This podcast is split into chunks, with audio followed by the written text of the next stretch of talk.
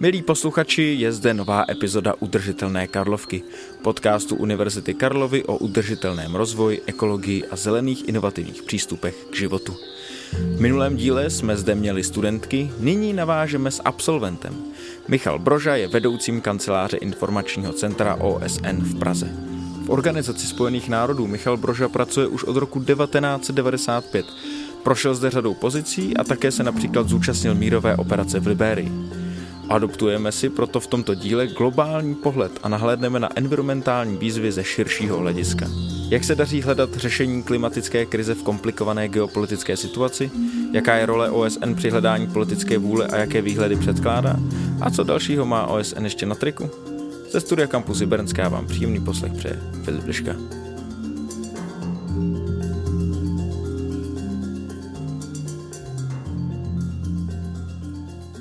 Michal Broža, vedoucí kanceláře informačního centra OSN v Praze a také nutné dodat absolvent Filozofické fakulty Univerzity Karlovy.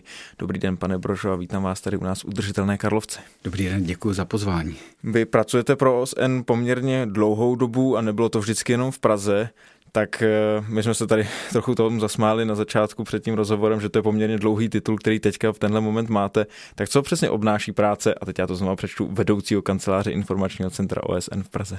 Jestli můžu, já to trošku vezmu jako z toho pohledu, když jsem už začínal. Já, vlastně ta práce pro OSN je pro mě určitá schoda jako mnoha různých okolností, jako je to asi u většiny, u většiny z nás. Já jsem tedy studoval informační vědu a politologii na Univerzitě Karlovy a taky jsem studoval v Amsterdamu na univerzitě, kde jsem se věnoval teda širšímu spektru eh, sociálních věd, včetně mezinárodních vztahů. A v té době jsem taky hodně se pohyboval po světě, po cizích krajích, různých vzdálených kulturách.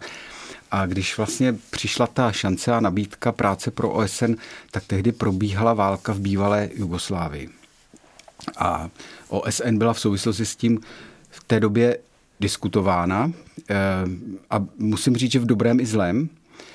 A já jsem tu práci pro ten globální systém považoval vlastně za velkou výzvu. Takže objevila se určitá šance. Pro mě to nebyla nějaká vysněná práce, ale vzhledem k mým zájmům a těm dosavadním zkušenostem se mi to zdálo vlastně, doufám, že to můžu říct, docela cool že to bylo velký, bylo to globální, vlastně bohulibý a zároveň to bylo kontroverzní. A mým úkolem bylo od samého začátku hledat cesty, jak ta široká témata spojená s globální organizací komunikovat. A té, v té první fázi to byla hlavně zmíněná válka v Jugoslávii, ale vlastně ta komunikace těch globálních témat, to je to, co mi vlastně zůstalo po většinu eh, doby, co pro OSN pracuju a snažím se tedy eh, v tomto směru eh, směrovat tu, tu, tu naší komunikaci tak, abychom dokázali činnost OSN vysvětlit, ale nejenom té samotné organizace a toho, té struktury, ale taky těch témat, kterými se OSN zabývá velké, bohulibé, kontroverzní, globální, to jsou všechno přídavná jména, které jste použil a říkal jste, že vysvětlit nějak eh, fungování OSN, to je součástí vaší práce, tak pojďme se spíš zaměřit k nějakému vašemu osobnímu zážitku. Vy, jak už jsem naznačoval, vy jste pracoval dlouhou dobu pro OSN na řadě pozic, tak eh, co jste se za tu dobu o OSN naučil a co jste se dozvěděl o téhle organizaci? Uh, já bych řekl na prvním místě, že je to komplikované. A že to zní úplně trošku... Dost... Myslím, že jste právě pěkně potvrdil, že jste absolventem filozofické fakulty. no, prostě je to, je to komplikované a když se nad tím tak zamyslím za tu dobu, co, co v té organizaci funguju, tak nebo působím, tak by se dalo říct, že vlastně ochota států naplňovat ty své závazky většinou začíná i končí u svých vlastních zájmů. Není to samozřejmě úplně vždycky, ale je to hodně často tak. Další věc, kterou jsem vypozoroval, je, že ta podpora OSN je v principu poměrně široká, ale je docela mělká. Když se to hodí, tak eh, státy rádi, jak si řeknou, naše zásluha je, že stalo to, to, to, to. Když se něco nedaří, tak je docela běžné, že se nastrčí celá ta organizace. No to OSN. Eh, my jsme samozřejmě měli ty nejlep, nejlepší úmysly, ale to, to OSN. OSN je v principu mezivládní eh, systém, to znamená, že rozhodování a odpovědnost za to, co ta organizace dělá, nesou principiálně státy. Samozřejmě je tam eh, odpovědnost i, i pracovníků, zaměstnanců toho top managementu, generálního tajemníka a tak dále. Ale nikoli za ty politické otázky. Jo. Role těch zaměstnanců eh, Spojených národů je vlastně servis. Vlastně i proto se říká International Civil, Civil Servants, to jsou vlastně lidi, kteří tam pracují tak vlastně slouží těm cílům mezinárodní organizace. Myslím si, že další věc, kterou bych zmínil k tomu, jak tu organizaci po těch mnoha letech eh, vnímám, je vlastně jedno mm, takové jednoduché mm, africké přísloví.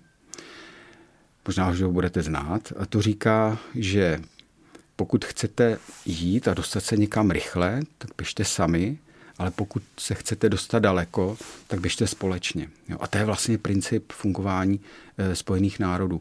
Pokud chceme dlouhodobě vyřešit nějaké velké palčivé otázky, problémy a tak dále, musíme jednat spolu a jak jsem říkal v tom úvodu e, téhleté odpovědi, ne vždycky se to potkává s potřebami těch států, ne vždycky státy vidí první ten společný problém, na prvním místě vždycky vidí a chtějí vidět e, ten, ten svůj blízký problém palčivé problémy, které OSN řeší. V jednom z nich konkrétnímu se budeme v našem podcastu věnovat víc, ale teď to spíš vezmeme z té škály, jak ty jednotlivé krize vnímáte jako, teď to berte v úvozovkách jako úředník, nebo jako přímý účastník, jak jste měl možnost být třeba v Jugoslávii nebo i v jiných místech v Africe a tak dále. Jak to vlastně vnímáte z, těchto dvou pozic? Pokud bych se na to podíval už teďka z toho aktuálního eh, pohledu, tak bych tam viděl v zásadě asi čtyři nebo pět těch hlavních rizik, kterým si myslím, že OSN se věnuje nebo snaží se věnovat a myslím si, že tam by měla být upřena ta, ta prioritní pozornost prakticky všech států světa. To je samozřejmě bezpečnost, to jsme teďka poměrně rychle eh, vrátili na to první místo, ale samozřejmě nejde o to, co je na prvním místě. Ale bezpečnost rozhodně. Klima a s tím propojené i další, řekněme, provázané eh, krize – ale je tady taky otázka napětí ve světě. A teď mluvím hlavně o napětí mezi hlavními mocnostmi. A není to jenom Rusko-Západ, eh, ale je to řekl bych ještě víc, řekněme v tom dlouhodobém eh, výhledu eh, napětí mezi Spojenými státy a Čínou které může dokonce dospět k tomu, že vlastně ten svět se rozdělí víceméně na dva samostatné celky uzavřené ekonomicky, měnově, obchodně a tak dále, což si myslím, že by byl zásadní, zásadní problém. Nedůvěra na všech úrovních v jednotlivých společnostech, mezi lidma, eh, vůči institucím, politickým stranám, mezi jednotlivými státy, mezi různými, řekněme, kulturními eh, okruhy ve světě a tak dále.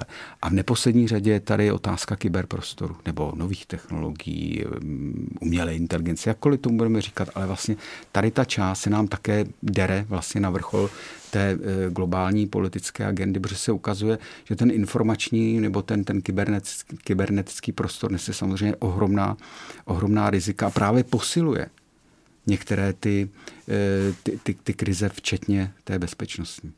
Když jsme si to takhle pěkně zmapovali, tak pojďme si teď už konečně vypíchnout ten problém, který řešíme tady v našem podcastu nejvíce, a to je to klima a environmentální výzvy a obecně udržitelný rozvoj jaké jsou nějaké klíčové kroky, které OSN na podporu udržitelného rozvoje podniká. Jaké jsou nějaké základní přístupy, jaké má páky. Vy jste říkal, že je to globální organizace, tohle je možná jeden z prvních opravdu globálních problémů, který bez té mezinárodní eh, spolupráce nemůže být nikdy řešen.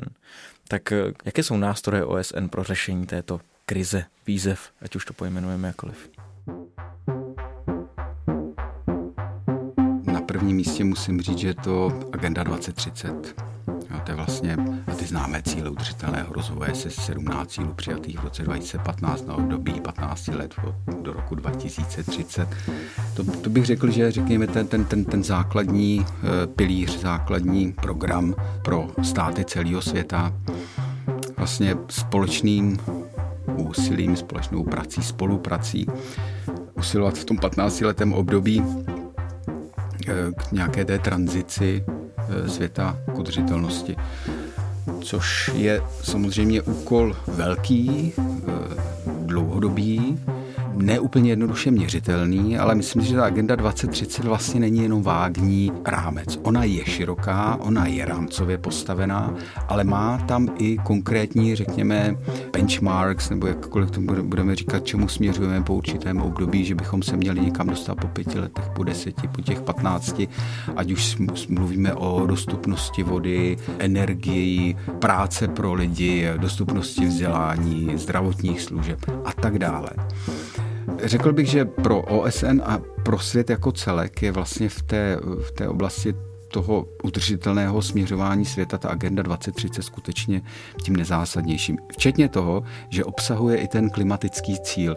Byť bych řekl, že vlastně ta otázka klimatu je jaksi i samostatný proces, samostatná noha, která je, je zase řešená i mimo, řekněme, ten rámec té agendy 2030. Eh, Takže řekl bych, že ten druhý hlavní směr je ten, je ten klimatický ať už jsou to mezinárodní umluvy, včetně pařížské dohody a potom, řekněme, i ta schopnost toho OSN svádět ty státy do, eh, dohromady, hledat ty společné odpovědi, což samozřejmě se může ukazovat jako celkem problematické ve smyslu tom, že my samozřejmě do jisté míry máme velké pochopení pro to, čeho chceme dosáhnout, kam se potřebujeme posunout, ale ve finále, přesto, že jsou přijaté některé mezinárodní umluvy a tak dále, jsme, jsme závisí na tom, jestli ty státy jsou skutečně ochotné tyhle ty závazky, ke kterým se zavázali, přislíbili, odhlasovali, jsou skutečně eh, ochotny eh, nějakým způsobem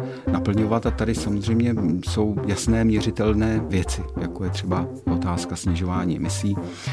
Tam si myslím, že to je dlouhodobý, vlastně skoro bych to nazval boj, který trvá víc než 30 let.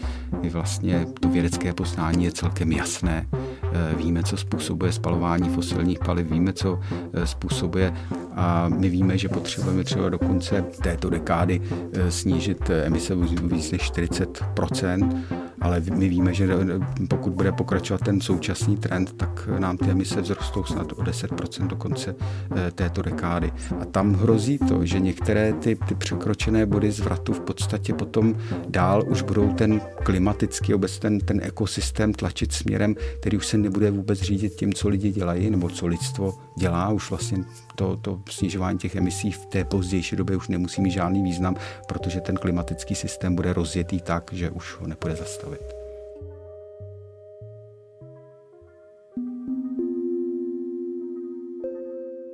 Vy jste říkal, že ta bezpečnost třeba v tenhle moment trochu vyskočila na to první místo i vzhledem k okolnostem.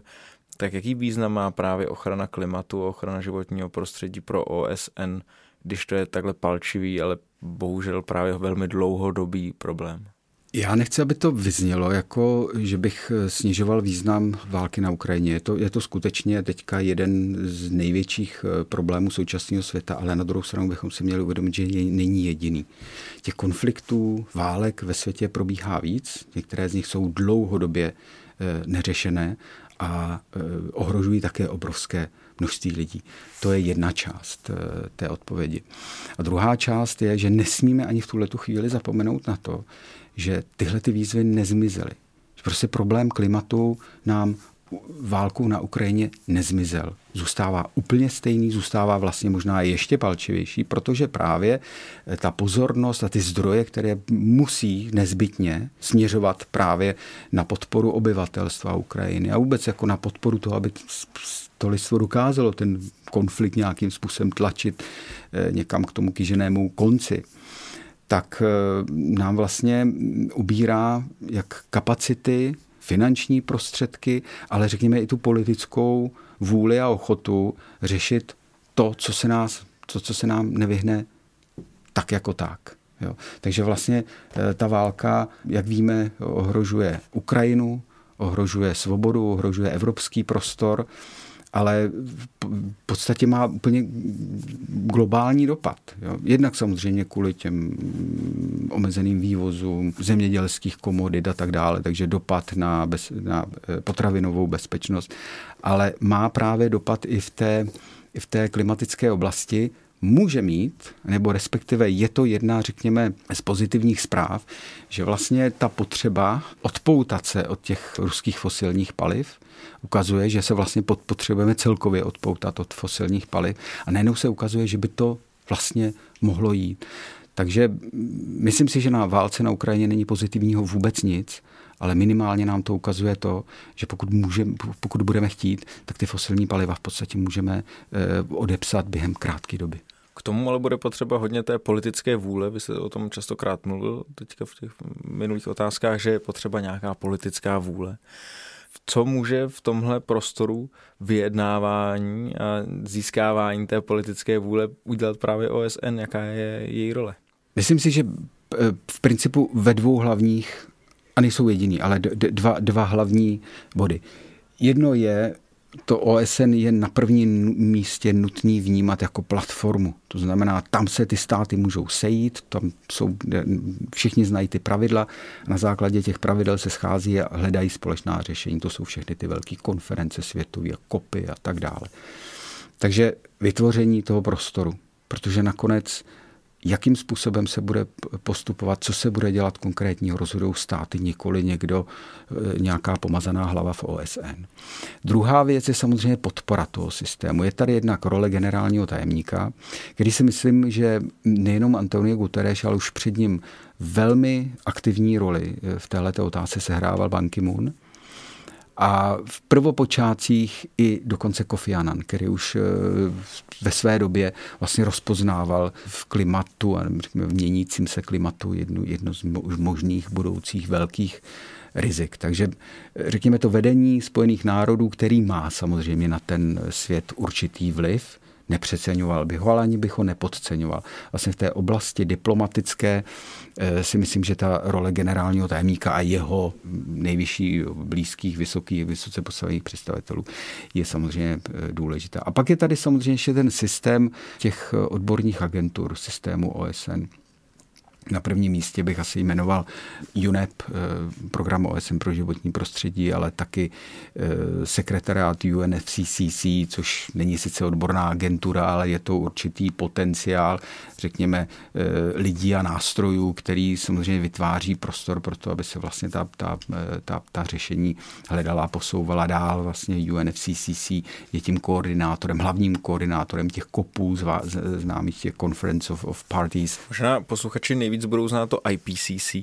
IPCC je taky, řekněme, jedna ze součástí, ale IPCC de facto není eh, formálně součástí OSN. Je vytvořená OSN. Při zrodu IPCC stály UNEP a Světová meteorologická organizace. Poskytují prostory a tak dále, ale formálně IPCC je nezávislý orgán, nezávislý panel. Eh, není to politický orgán, je to ale orgán, který vlastně na základě zastoupení všech států koncensuálním způsobem předkládá lidstvu, řekněme, jaké jsou nejnovější vědecké poznatky v oblasti změny klimatu. Takže role IPCC je samozřejmě eh, velice důležitá, ale není to formálně součást OSN, ale funguje pod hlavičkou, řekněme, záštitou Spojených národů.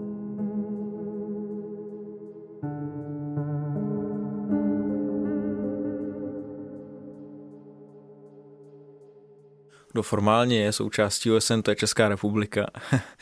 Možná byste věděl přesně, kolik zemí je součástí OSN. Kolik 193. 193, tak jednou z nich je právě Česká republika. Jaká je role České republiky, tohohle středoevropského státu v rámci té globální politiky, té globální platformy?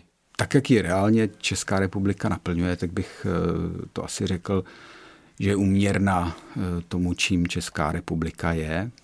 Česká republika funguje v rámci OSN samozřejmě jako samostatný stát, ale funguje v ní také jako součást širšího evropského prostoru, což si myslím, že jí dodává sílu, podporuje to její jakoby dosah, protože ta společná evropská politika, ty společné evropské přístupy samozřejmě v rámci toho většího celku, toho globálního eh, má význam. Česká republika, řekl bych, eh, dlouhodobě je nebo patří k těm odpovědným členům OSN. A to mluvím o té formální stránce. Myslím, že veškeré úkoly, včetně eh, finančních příspěvků, protože vlastně OSN je finančně závislá jenom na eh, příspěvcích států. Nic, žádné jiné finance tam neproudí. Na některé programy ano, ale na fungování sekretariátu OSN nejdou jiné finance než eh, příspěvky států. Na druhou stranu si myslím, že Česká republika určitě patří k, k zemím, které by ten potenciál té globální organizace mohly a mohli hlavně chtít využívat ještě trošku víc, než to činí. Protože ten mezinárodní prostor nemůže končit eh, na hranicích Evropy nebo Evropské unie.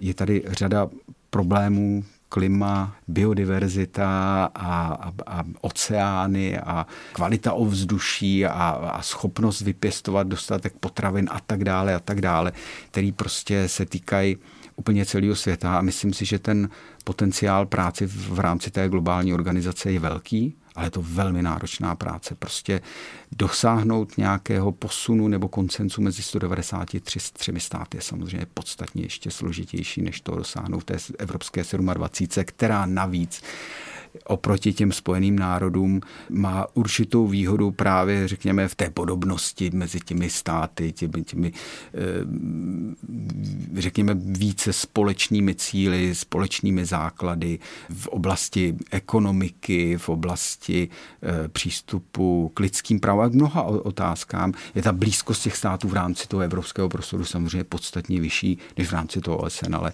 myslím, že ta globální organizace je i pro Evropu naprosto klíčová klíčová. Tak je tam 193 zemí, které, jak jste naznačil, jsou hodně různorodé. Um, teď se možná můžeme posunout k těm nějakým výzvám, a nějakým fenoménům, než vyloženě k tomu praktickému fungování. Jak ta klimatická krize dopadá právě na ty rozvojové státy, které jsou také zastoupeny v OSN a jaká je třeba úloha těch vyspělých, jako třeba té evropské 27. No, některé ty rozvojové státy se třeba potápí pomalu, ale jistě pod, pod hladinu moře. Nutno dodat, že malé ostrovní státy v, v Jižním Pacifiku patří, řekněme, sice svojí rozlohou k velmi malému výseku členství nebo členských států OSN, ale patří mezi poměrně důležité a řekl bych i dokonce vlivné hlasy právě v té klimatické politice. Protože tam je, je jedna z těch takzvaných frontlines. Co tam, tam se projevuje už nějakou dobu eh, ta klimatická krize. Oni říkají, vidíte se, ale my jsme jako tady nízko položený, že nám tady ubývá každý rok kus kus země pod nohama, my se za chvilku budeme muset eh, někam, někam odstěhovat. Další problém těch rozvojových států je, že samozřejmě mnohé z nich jsou geograficky položené tak, že vlastně ty projevy té klimatické změny se tam probíhají velmi intenzivně, ať už je to třeba dostupnost vody, anebo naopak příliš mnoho vody, protože přichází záplavy a, a, a tak dále. Další problémy, kterým čelí je, že kvůli dlouhodobým suchům eh, musí někam přecházet, pak jim umírá dobytek, podívejme na, na oblast eh, rovníkové Afriky, eh, Etiopie, to jsou prostě jasné úkazy toho, že ten dopad toho měnícího se klimatu je jasný. A je samozřejmé, protože ty projevy klimatické se, se dějou samozřejmě všude na světě, dějou se i ve vyspělých státech, ale ta schopnost adaptace a za schopnost vůbec, nebo rezilience určitá těch společností silných, je samozřejmě velkou výhodou proti těm chudším státům a hlavně těm nejchudším, nejzranitelnějším lidem eh, v těch státech. Takže oni hlavně čelí tomu, že vlastně jsou v té první linii, teďka to na ně dopadá, oni nemají téměř žádný prostředky, ale nemluvím jenom o financích, ale nemají možnost se vlastně adaptovat, bránit tomu a tak dále. A druhá věc, která s tím souvisí, že vlastně ty rozvojové státy vzhledem ke svojí vyspělosti nebo nízké vyspělosti se vlastně na tom, na tom klimatickém problému podílí naprosto marginálně, protože jejich historické emise jsou ve srovnání s vyspělým západem téměř nulové. Jo. Takže tady stojíme před určitým dilematem. Ten problém klimatický se musí řešit všude, včetně těch eh, chudých rozvojových států. Eh, nemají jednak na to dostatek prostředků a jednak jejich historická zátěž v tomto směru je minimální. To znamená, že tady musí dojít nějakému společnému eh, úsilí, aby se to řešilo, to znamená, vyspělý svět musí převzít tu odpovědnost i za ně, samozřejmě ze vším tím, že nemůžou jenom, řekněme, rozdávat a tak dále. Tam se hraje taky těžká politická hra. Ono to ani pro ty vyspělé státy samozřejmě není úplně jednoduché to vybalancovat, ale je tady jasná historická i současná a technologická odpovědnost vyspělého světa, protože to nakonec není jenom v zájmu eh, těch, eh, těch chudších států, je to v zájmu všech, vlastně pokud se bude pomáhat jim, musí se jim pomáhat tak, abychom dokázali eh, té krizi čelit.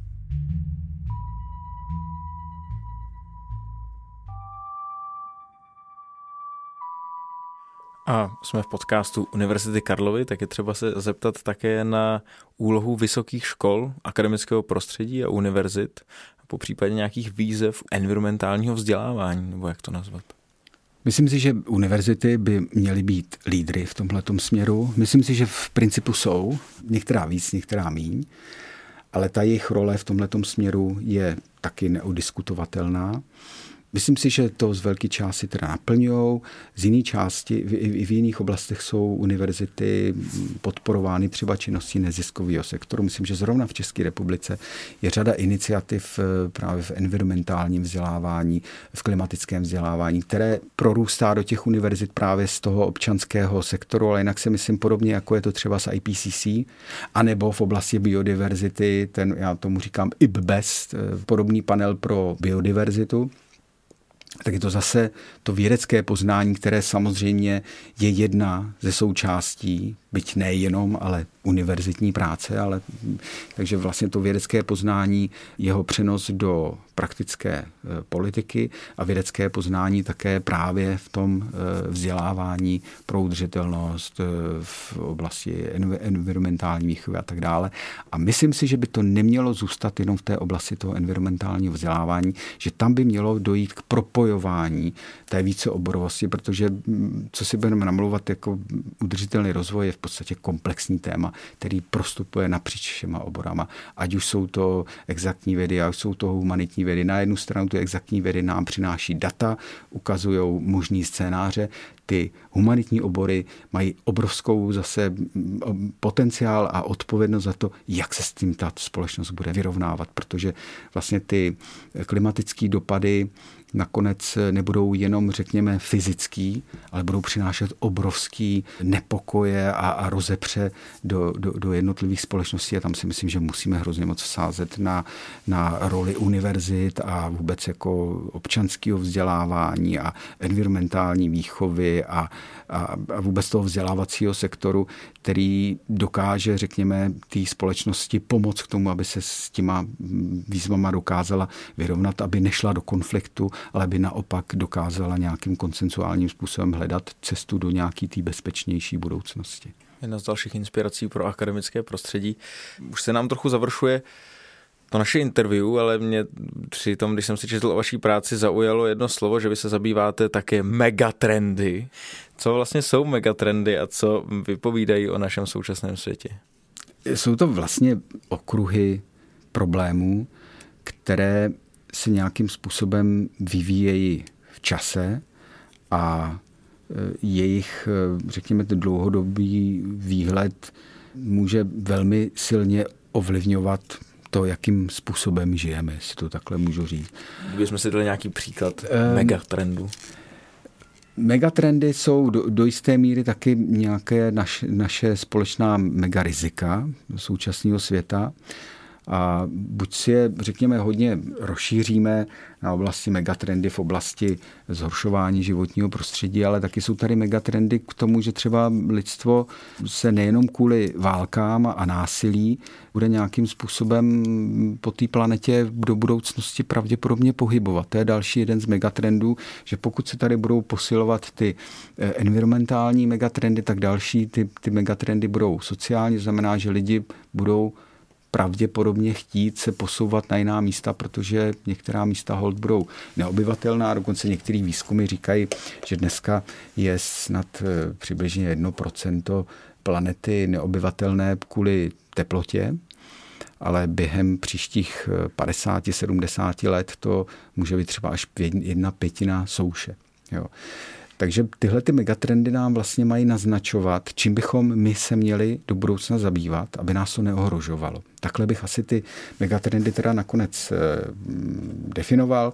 Zajímavou práci v tomto směru dělá například Světové ekonomické fórum, které už od roku 2007 každoročně publikuje zprávu eh, Global Risks Report, co tomu říká. A tam vlastně ty megatrendy jsou právě naznačeny v několika oblastech právě prostřednictvím těch jednotlivých rizik eh, v oblasti geopolitické, v oblasti environmentální, společenské, ekonomické a v oblasti eh, kybernetické. A vlastně definují na základě samozřejmě nikoli nějaké vědecké práce, ale na základě názorů decision makerů, jo, politiků vysoce postavených, CEO z různých eh, důležitých biznisových eh, firm, vysoce postavený lidi z velkých nevládek mezinárodních a tak dále. A vlastně nám naznačují kudy vlastně ty megatrendy jako můžou směřovat a působit tak, abychom my vlastně v tom krátkodobém i tom dlouhodobějším horizontu dokázali dobře rozhodovat o své budoucnosti. A jedním vlastně z jednou z reakcí na tohle to je i zpráva, kterou před rokem vydal generální tajemník OSN, která se jmenuje Our Common Agenda. Je to vlastně reakce na požadavek států připomenutí 75. výročí vzniku OSN v roce 2020 říkám to správně, ano. Our Common Agenda je vlastně do jisté míry taky jakousi hledáním odpovědí na, na megatrendy současného světa. Jak co máme dělat, abychom se uživili na této planetě, co máme dělat, abychom dýchali eh, čistý vzduch, co, co máme dělat, abychom měli eh, dostatek vody, co máme dělat, abychom měli dostatek energie. I tenhle ten program vlastně toho multilaterálního světového systému ukazuje, co by vlastně ty státy měly dělat dohromady, že vlastně nesejde na tom, jestli to budou dělat jednotlivě, nesejde tolik na tom, i když to je samozřejmě taky důležitý, že to budou dělat jenom v rámci třeba nějakého jednoho společného evropského prostoru, ale že skutečně nutný tohleto posouvat dál a dostáváme se tím zase zpátky na tu, na tu globální úroveň, že vlastně eh, bez eh, té globální spolupráce nemůžeme některé ty, na, na, na ty megatrendy hledat odpovědi. Musí to být vždycky společnou prací, což je v současném světě strašně komplikovaný. No, uzrál nám čas na naši závěrečnou otázku, kterou tady klademe všem hostům a zkusíme se právě trochu vrátit z té globální vysoké úrovně na tu ryze individuální. Co může dělat každý z nás pro šetrnější a udržitelnější život? Jaké jsou vaše osobní inspirace a typy pro jednotlivce? Jak zlepšit svět kolem sebe? Já mám strašně rád otázku třeba mobility ve městech. Jezdím sám teda už řadu let eh, po městě na kole. To můžu potvrdit, i jsem jste přijel na takovém masivním elektrokole. Myslím, že elektrokolo pro Prahu je, je ideální dopravní prostředek. Ehm, myslím si, že to je v oblasti stravování, hledání alternativ, hlavně eh, řekněme eh, vege eh, strava tím neříkám, že musíme se všichni stát vegetariánama, ale myslím, že ty posuny v, v té, té stravě budou velký. Je každopádně jasný, že v oblasti těch eh, návyků výrobních a těch konzumních je nutné, aby došlo ke změnám a tam samozřejmě ty jednotlivci můžou sehrávat roli. Hodně se vede debata o tom, jestli ty jednotlivci vlastně vůbec mají na ty globální věci jako dopad. V principu nemají, jako já jedním kolem nezměním prakticky v tom globálu nic. Na druhou stranu vždycky uvažuji o tom, že nás je 8 miliard. To znamená, že pokud se některé věci potom zmnožují, tak to samozřejmě nějaký význam má. Ale nejvíce myslím, že to působí právě v té oblasti toho rozhodování, třeba i v té politické oblasti. Tam si myslím, že musíme nejvíc přemýšlet, jak vybíráme své zástupce, na základě jakých priorit. A myslím si, že se ty environmentální a klimatické témata musí stát jednou z priorit eh, na, našeho volebního chování, jinak eh, nebudeme mít jako dostatečně eh, fundovaný vedení na to, abychom tento to klima na té na globální úrovni dokázali řešit. Pane Brožo, moc krát děkuji za rozhovor a přeju vám a přeju nám všem, jak na té individuální, tak na té globální eh, úrovni, co nejvíc té politické vůle ke změnám a lepším megatrendům. Já taky, děkuji.